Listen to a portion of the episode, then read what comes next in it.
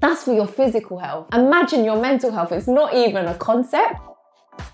We were practicing mental health, and actually, it's not the Western world who even brought us into it. No one taught me the word for sex growing up. You can't be loud. I mean, if I stuck to all those things, then I wouldn't be a psychiatrist right now. Do you get what I mean? So, Hi, welcome to Secrets Worth Sharing, a series all about having difficult conversations but with serious joy. This episode is specifically about cultural sensitivity in a British Asian context, and we're focusing specifically on Tamil and Vietnamese narratives. I'm joined by the lovely Anuja. Hi everyone, I'm Anuja. Um, I am a doctor in East London and a practicing psychiatrist specializing in child and adolescent mental health services.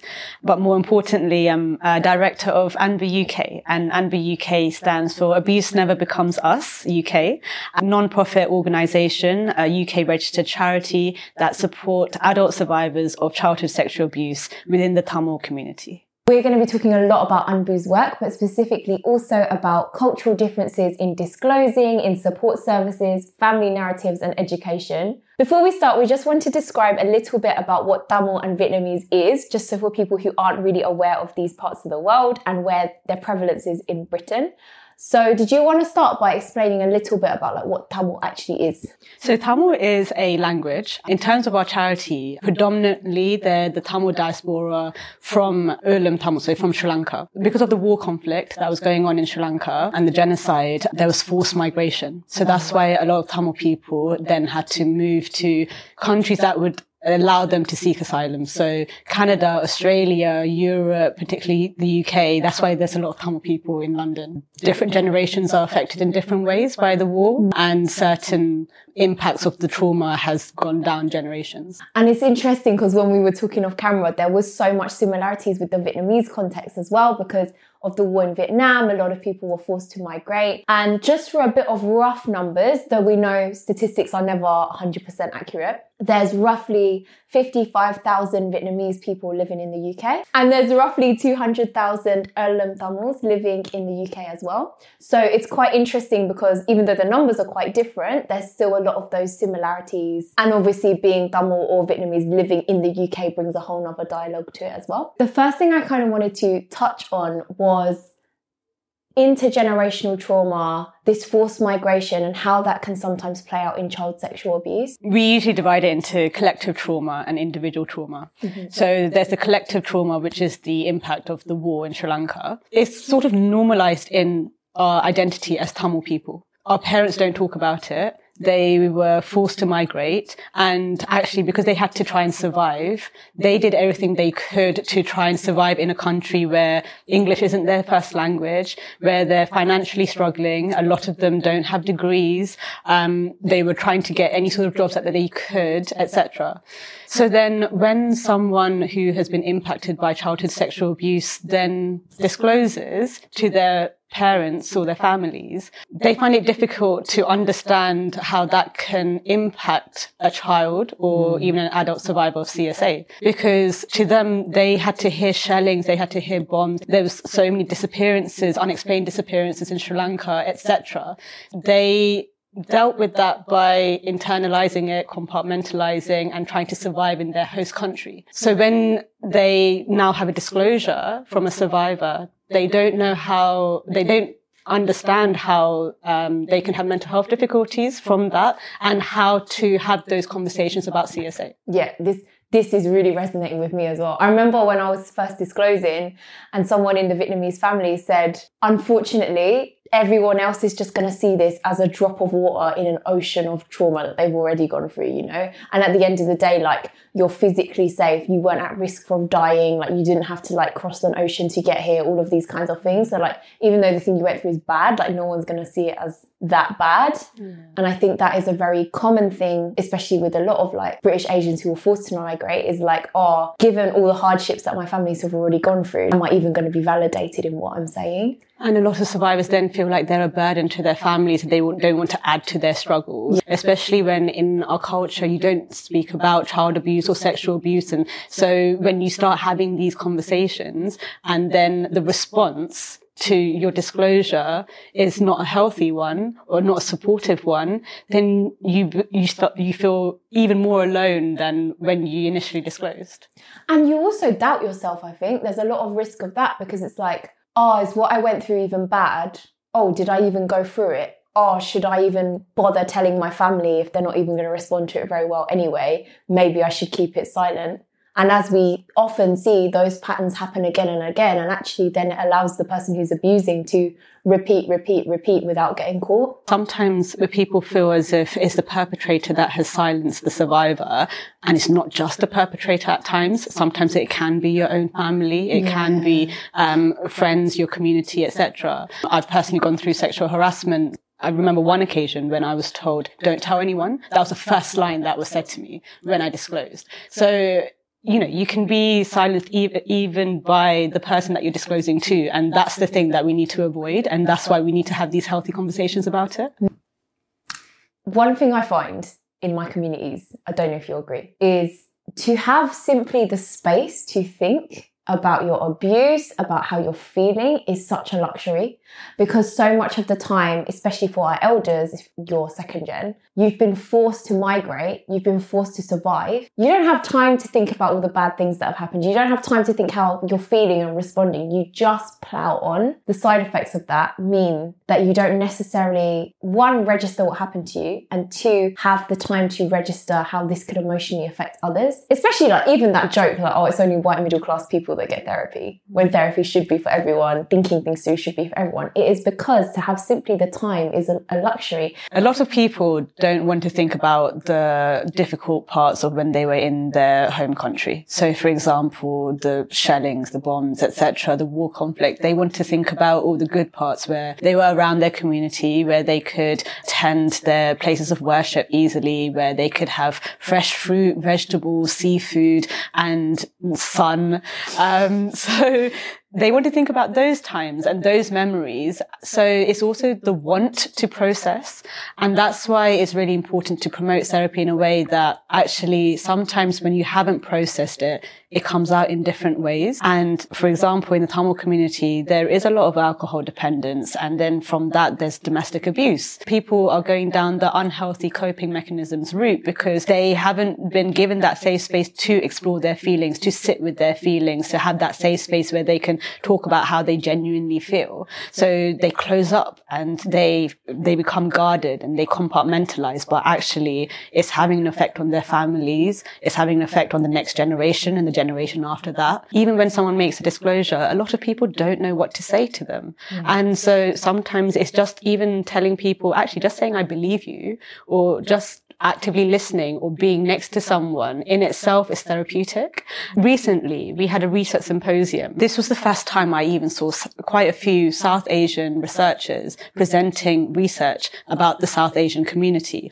And there was a lot of discussion about honor and shame. And this is, again, culturally specific. I think to put it bluntly in a way that loads of people will understand is we Vietnamese, we have our own health practices. God knows the amount of medicated oil I carry in my bag all the time. Like we have our own ways of healing. Typically, the route that a lot of people will reach a doctor is a lot later on in their illnesses than other cultures because there is that kind of culture of, oh, well, we didn't have healthcare systems that were free in our country. So we're used to like getting that holistic healthcare, doing our own remedy, remedies to delay having to go to a doctor. That's for your physical health. Imagine your mental health. It's not even a concept. Sometimes it can feel so so far away. Actually we we didn't have the words for mental health in the vietnamese and you know Eelam tamil culture but actually we were practicing mental health because when we were going to a priest in a temple or a church that was spirituality. That was, you know, when we look at Hinduism or Buddhism, mindfulness, yoga, etc., came from sort of religious or cultural backgrounds. So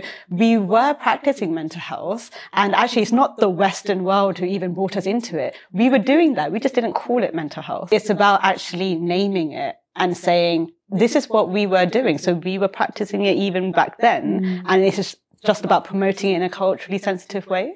I think it's difficult because I see so much of the Vietnamese response to this as being like joy and smiling through the pain. Yeah. And I don't know if that it's a trauma response. Yeah. It is because it's it's survival, right? If if you just compartmentalize and you know if you just smile through the pain, it's like fake it till you make it. It's the same concept. It doesn't mean that people aren't spiritual or you know mental health is everyone's health, right? Yeah. So um, it's just about finding what's right for you. I just wanted to talk a little bit about disclosure itself in different cultural contexts, how this can be made more challenging. I can start by sharing a bit about the Vietnamese community. This notion that if you're telling something so deep and so dark and so shameful, that it should be something that's concealed. And particularly when I was disclosing to Vietnamese people, the first thing they'd say is, okay, you can forget about it now. And then instantly move on to being like the happy, jolly face. Even though that pain was there, they were able to put on this face and ignore it because that's just what you do. I've had questions like, obviously, you're going to have the abuser at the wedding, right? Like, what are people going to say? The notion less became of like how to protect me, but more to how to protect the family reputation. And, and within that, that instantly meant the abuser who was in the family. And not only that, but when you have disclosures and you're already doubting yourself and you don't have the language for the thing that you went through, it becomes less of a concept that you're thinking about. So your abuse kind of gets invalidated. 100%. There's two things there. So one is the victim blaming culture. And then the second thing is protecting the abuser. Mm. And so if we look at victim blaming culture, even within the Tamil community, for example, when I was growing up, I was told, sit with your legs together, don't challenge um, your elders, you can't voice your opinions, you can't be loud. I mean, if I stuck to all those things, then I wouldn't be a psychiatrist right now.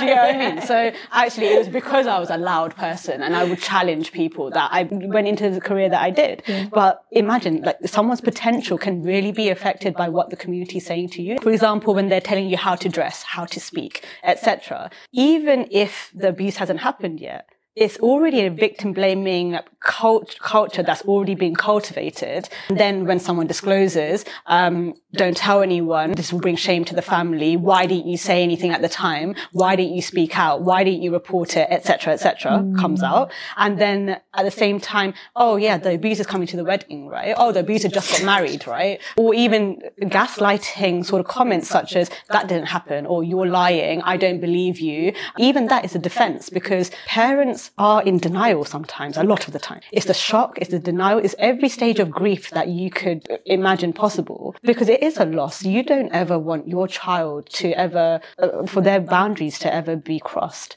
And so to accept that and the fact that you couldn't protect them, mm. that is something that's huge. The fact that you couldn't protect your child.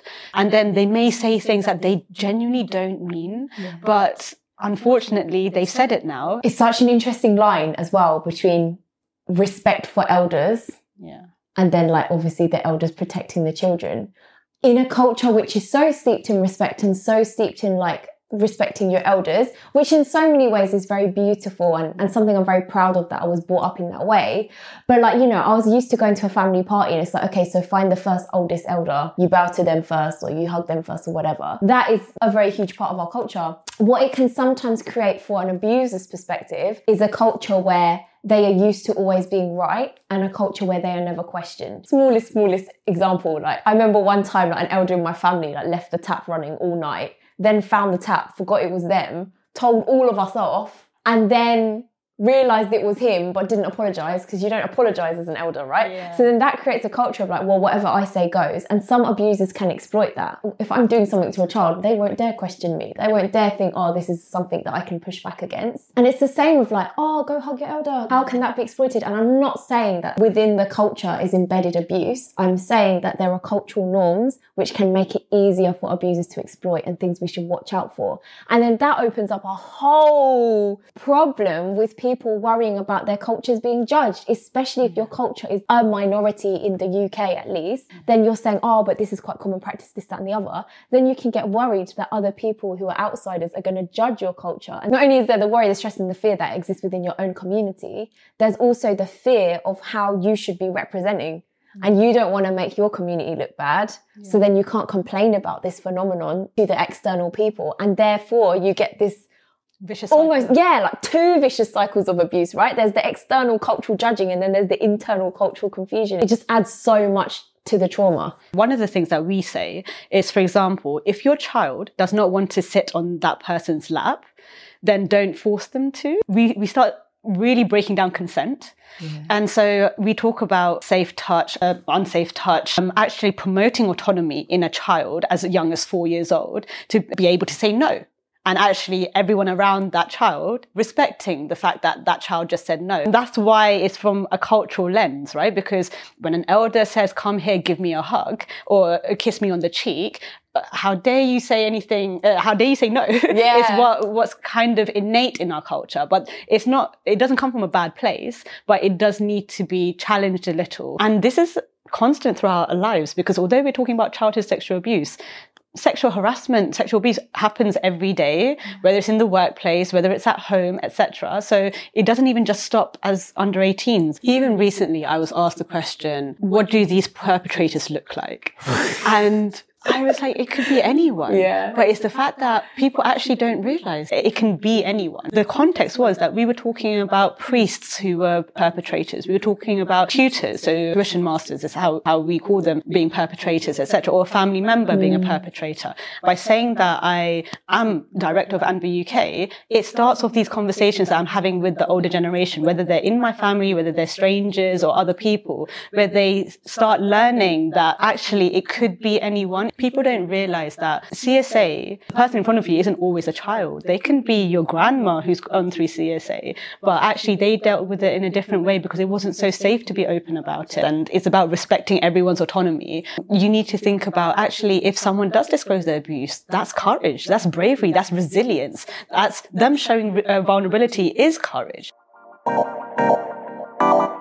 How do you think the services that ANBU provides and counselling and charity services that are provided, how do they have to be culturally sensitive and like adjust to these kind of things we're talking about? With ANBU UK, we're survivor centred and community led. What that actually means is that in terms of the survivor themselves, we ensure that if they're Tamil speaking survivors, that we provide them information in Tamil, that we signpost them to Tamil therapists and Tamil speaking counsellors, etc.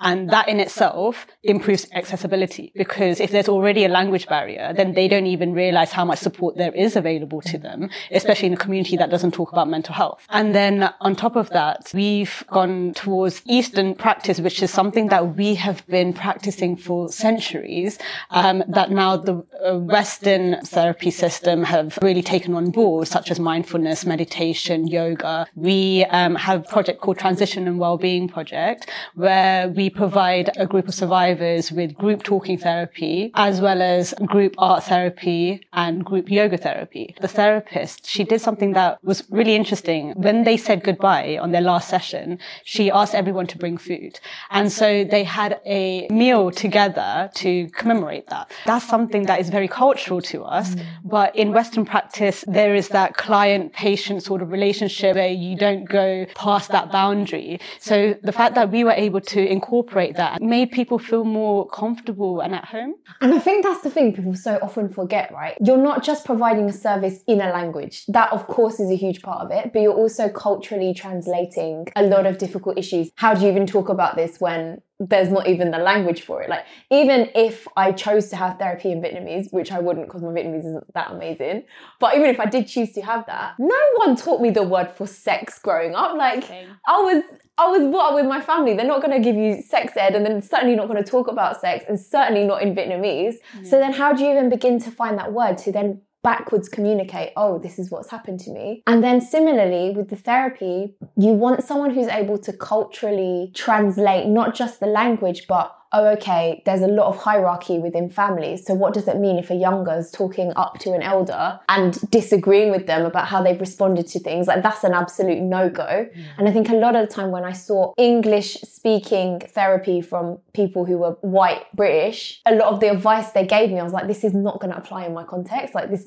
this yeah. is not helpful to me. And then it kind of puts you off even wanting to seek help in the first place. Exactly. And even working for the NHS, the number of times I have heard people people say, well, just get out of that situation or just speak up. Culturally, it's, it's not something, you don't feel safe to do that. No. You, your boundaries have already been violated when you've gone through CSA. And then on top of that, you're being told to stop speaking. And there's a lot of gaslighting as well, etc. But what we do is we don't judge them for that and we work with that. And we start asking them, where does that come from? Why do you believe this? And then start changing their perception. I'll give you an example. We went to a temple. We were talking to a parents group. At the beginning, they were basically like, how dare you come to a temple, a holy place and talk about sex? How dare you talk about abuse? But actually, by the end of the workshop, they were so grateful. And uh, uh, we did it in such a sensitive way as well, because it's not about judging the older generation, especially when they have gone through so much to even survive in the turmoil that they had to in Sri Lanka and here by even migrating. So it's about having no judgment, testing the waters in a way, um, and trying to change their perception. We would do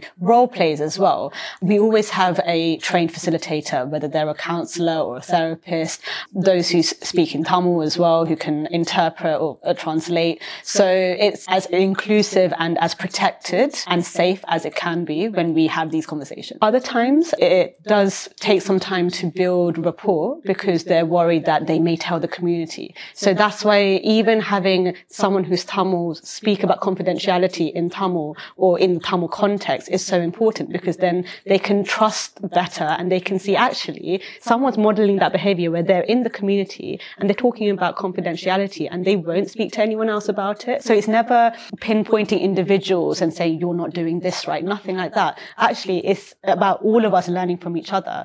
And even for us, we've learned from the younger generation.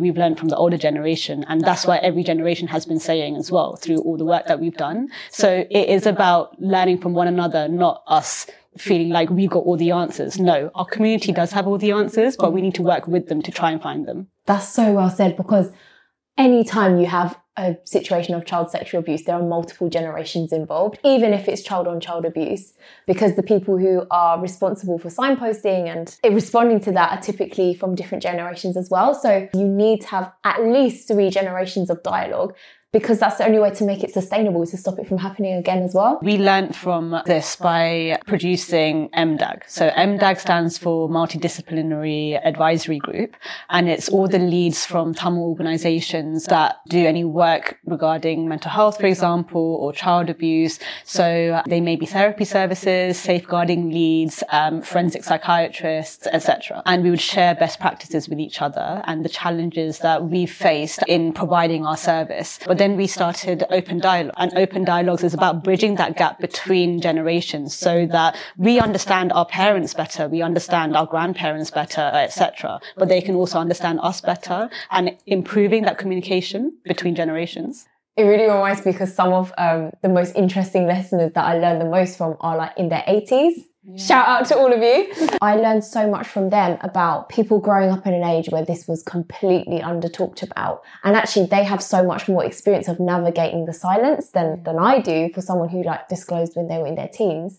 So it's really interesting to see how that learning is still relevant today for younger people. It's just maybe it's not quite the same language or we have phones now or whatever, but there's those sentiments are still there. Even with that, it's so interesting when you divide it between communities. When you look at the Jewish community, they of course, went through a genocide. Ukrainian communities, Syrian communities, um, Tamil community. Sometimes we, we may be a generation behind, but we can see from other generations, from other communities, how things can progress, what the challenges can be, and what space there is for the work that we do. So we also learn from other communities. The fact that we're saying that there are so many similarities between the Vietnamese community and the Tamil community. And it's realizing that different cultures, different communities, they have got a very different experience and a lot of the time sometimes harder experience than what you might consider the average.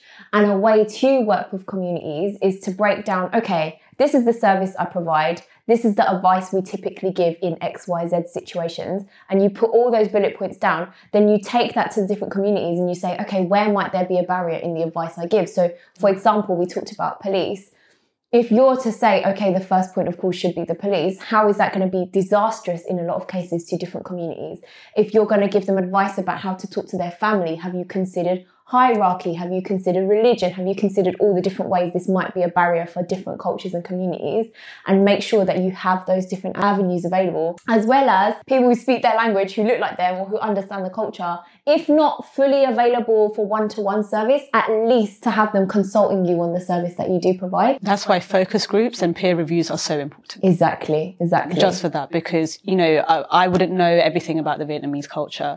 You wouldn't know everything about the Tamil culture. So the fact that I've learned so much. Yeah, me too. To, do you see what I mean? Yeah, yeah, so yeah. it's actually just having someone who represents that community or people that represent that community also helping you address such topics. Well, Anuja, you've given us a lot to think about. I just want to say thank you for making this such a safe space because honestly, you and everyone here have made this such a lovely environment to even discuss such a sensitive topic. Oh, thank you. Thanks for bringing your joy as well. thank you for having a difficult conversation with serious joy and see you next time. Bye. If you want more bite sized content, we also have a webisode version of this episode called The Secrets Out, which focuses on more do's and don'ts for your own conversation. Find us on YouTube or by going to www.secretsworthsharing.com.